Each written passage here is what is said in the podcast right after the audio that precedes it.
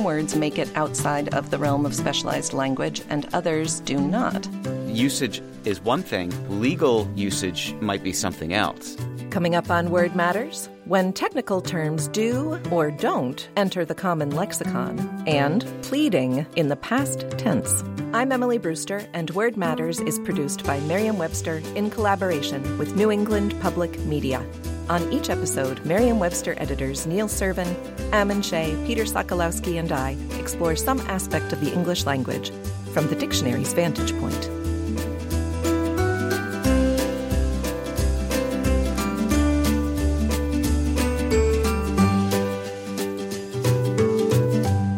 A passing glance at English vocabulary will reveal a wealth of words that have gone from a highly specific technical meaning to broader figurative use. One can diagnose a problem without earning the credentials to make a medical diagnosis, and debacles these days typically don't involve the breaking up of river ice. How is it that some specialized words slip into general use and others remain lodged in their particular spheres of influence? I'll investigate. Gary writes to us Why is it that some words from medicine make it into the mainstream language, but the rest are only used in healthcare? There are several words that are so descriptive and can be applied in other situations, like anastomosis. Why don't we use it to describe a situation of a path connecting two roads or a canal connecting bodies of water? Is there any reason why physicians have managed to hold on to these very specific terms, which could make language and description easier for the layman, or at least more fun? I think this is an excellent question for everyone's edification, mine included, because I did not know the word anastomosis before reading Gary's question.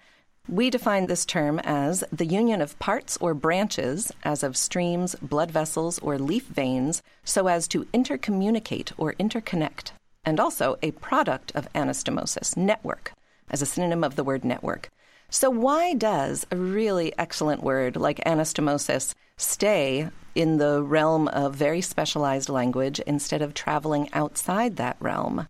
And I don't really have a good answer for this. Some words make it outside of the realm of specialized language, and others do not.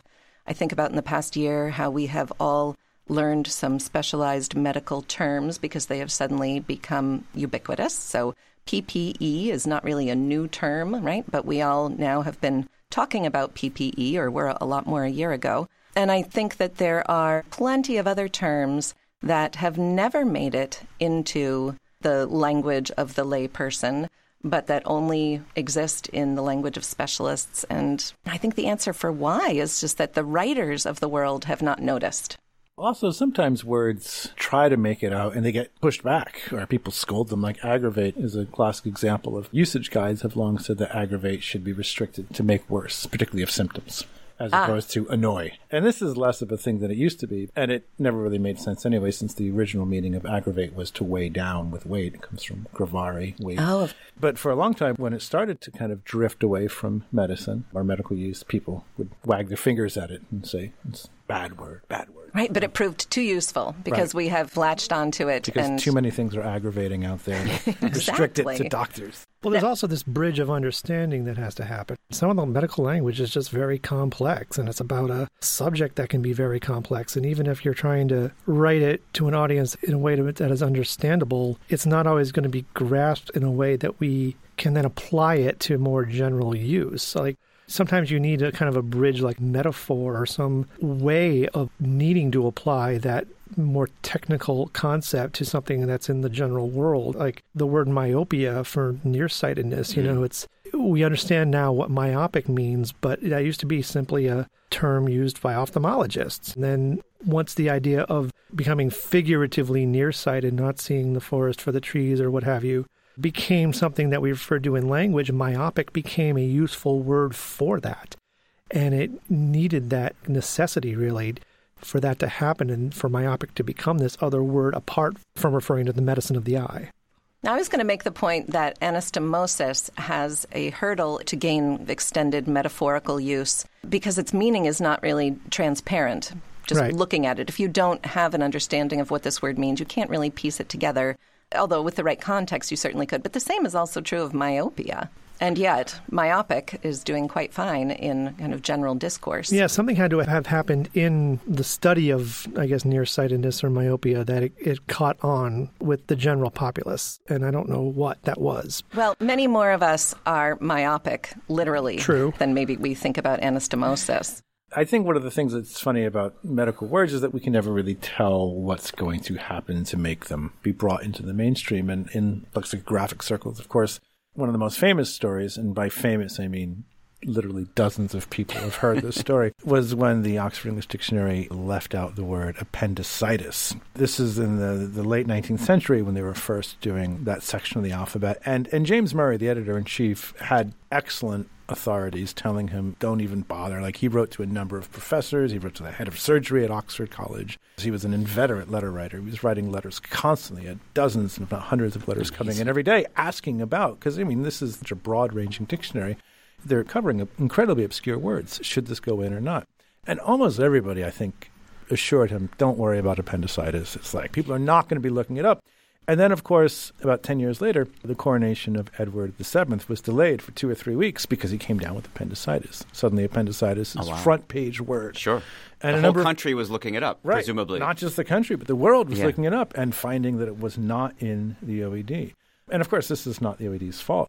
And they put it in later on. It made it in there, and now it's, it's a very common word. At the time, though, it was entirely reasonable to think we don't need to include this. Only specialists needed this term. I think that betrays one other little thing, which is an idea of what a dictionary is. That is to say, that those medical consultants who were men of science probably thought that this dictionary project was purely a humanities project, that the language of literature and the Bible is what they would cover, but not the professional language, the technical language, the medical language that they were familiar with. It took a while for people to understand dictionaries as places where the language of plumbing and the language of dentistry would also be not just the language of literature. I would argue that's still going on today, Yeah. though. And there are all kinds of fields that we overlook either because we don't have the resources, the time, or the knowledge to really plumb them. We have to make a determination that a term is relevant for a general use dictionary. There are specialized dictionaries for different spheres of knowledge, but a general use dictionary doesn't aim to cover. Well, it does aim to cover what a coronation is going to be delayed by. That's for sure. sure. So that medical term became a kind of a public news item.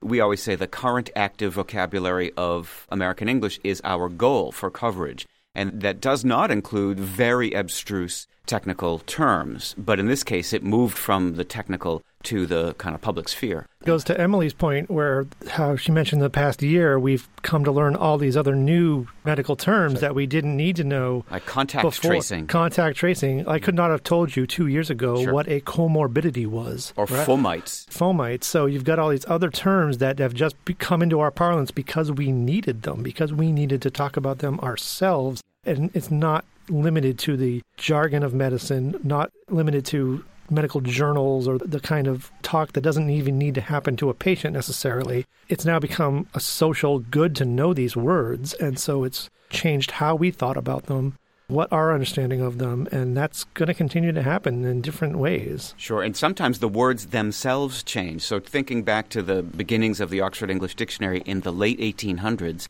that's when another term was used in a medical sense, the term brainstorm.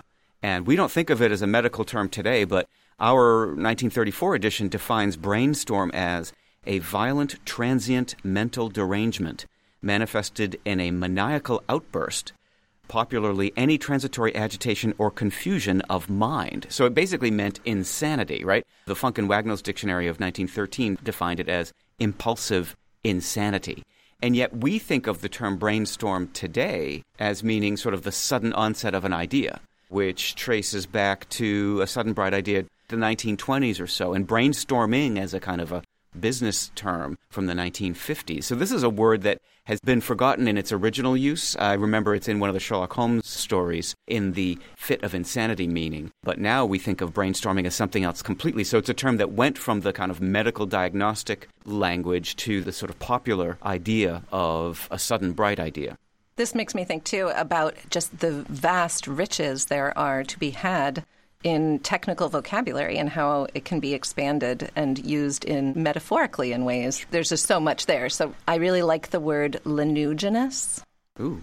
It's from botany. It means fuzzy, basically, having covered in soft furs. Infants are often born with lanugo, which is a related word that means like a, a soft, downy hair. If you ever touched the leaves of mullein, for example, they are lanuginous. I would really like to see lanuginous just expanded into more general use. Absolutely. And while we're on the technical botanical terms, I would offer up marcescent, which is of a plant part. It means withered or withering without falling off. I felt like it really rang true for a lot of people during the pandemic year. A lot of people, whether they realized it or not, felt terribly marcescent, like they had withered, but they were somehow still clinging on. That's a good one. How do you spell it? M A R C E S C E N T. Oh, yeah, that's a good one. Yeah. Another one I like is nidification. Nidus means nest in Latin, and nidification is the making of a nest. I would really like to see the use of the word nidification in these settings. We added the word cocooning to the dictionary in a similar meaning. That is one that has made the transition. Sure. So to, there to is a hope- butterfly. That's right. Uh, nidification has just got to be a couple of years behind. Yeah, definitely.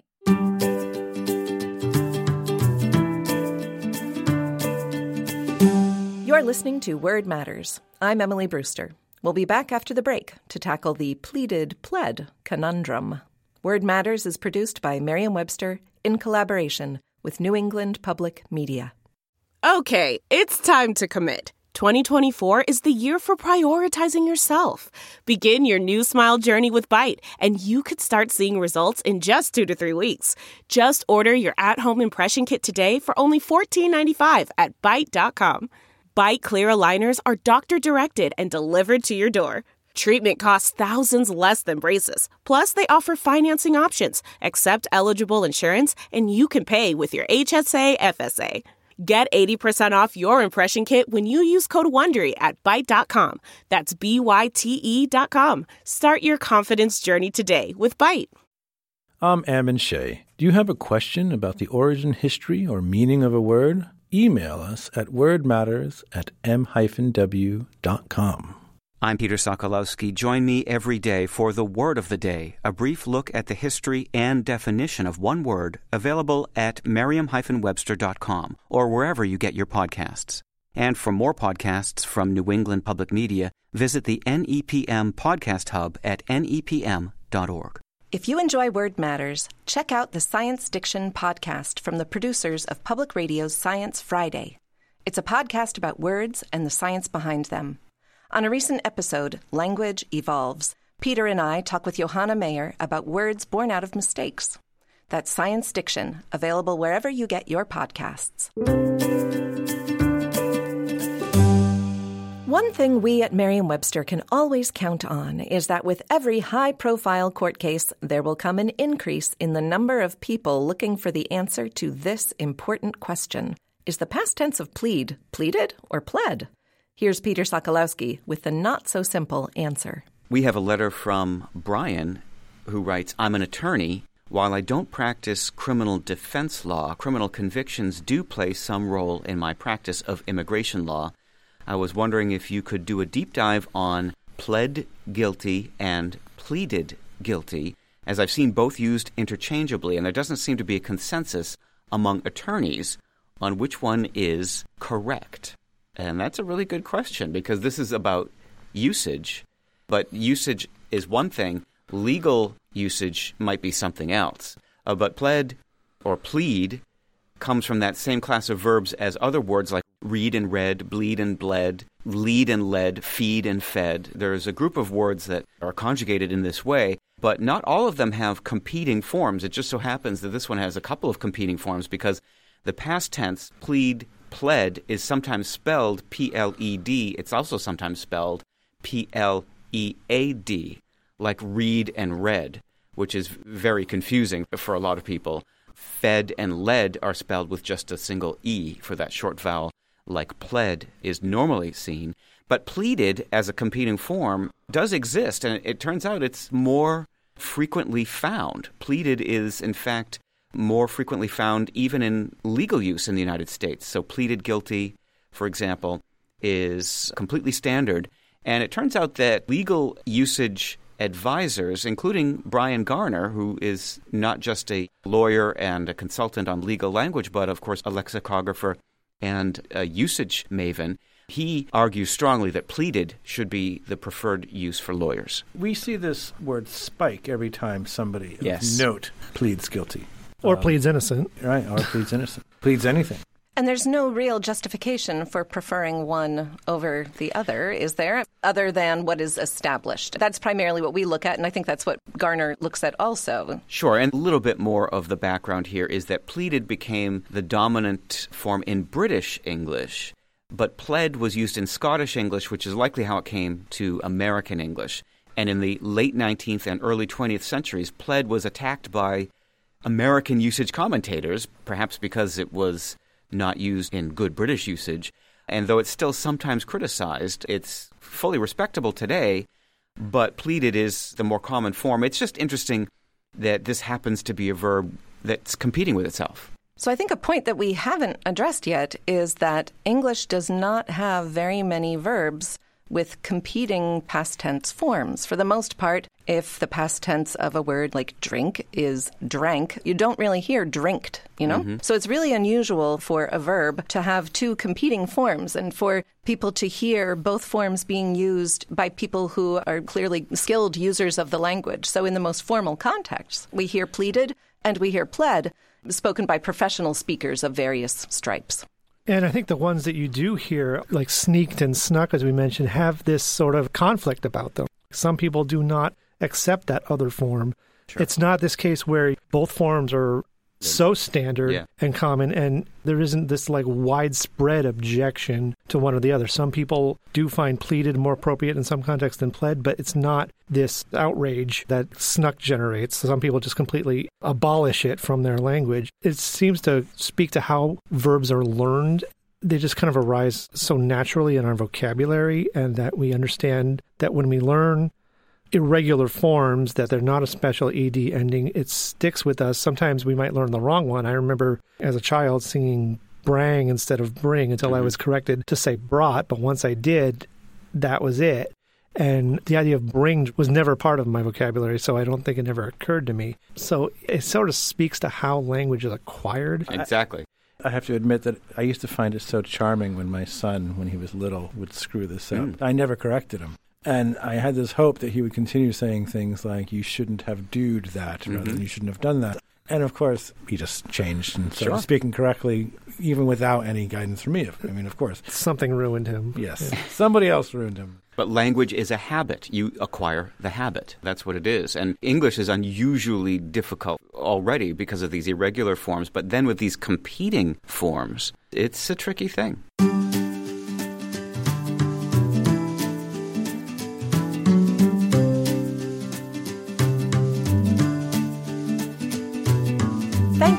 All who have written to us. If you have a question or comment, email us at wordmatters at m-w.com. You can also visit us at nepm.org. And for the word of the day and all your general dictionary needs, visit merriam-webster.com. Our theme music is by Tobias Voigt. Artwork by Annie Jacobson. Word Matters is produced by John Voci and Adam Maid. For Neil Serven, Ammon Shea, and Peter Sokolowski, I'm Emily Brewster. Word Matters is produced by Merriam Webster in collaboration with New England Public Media.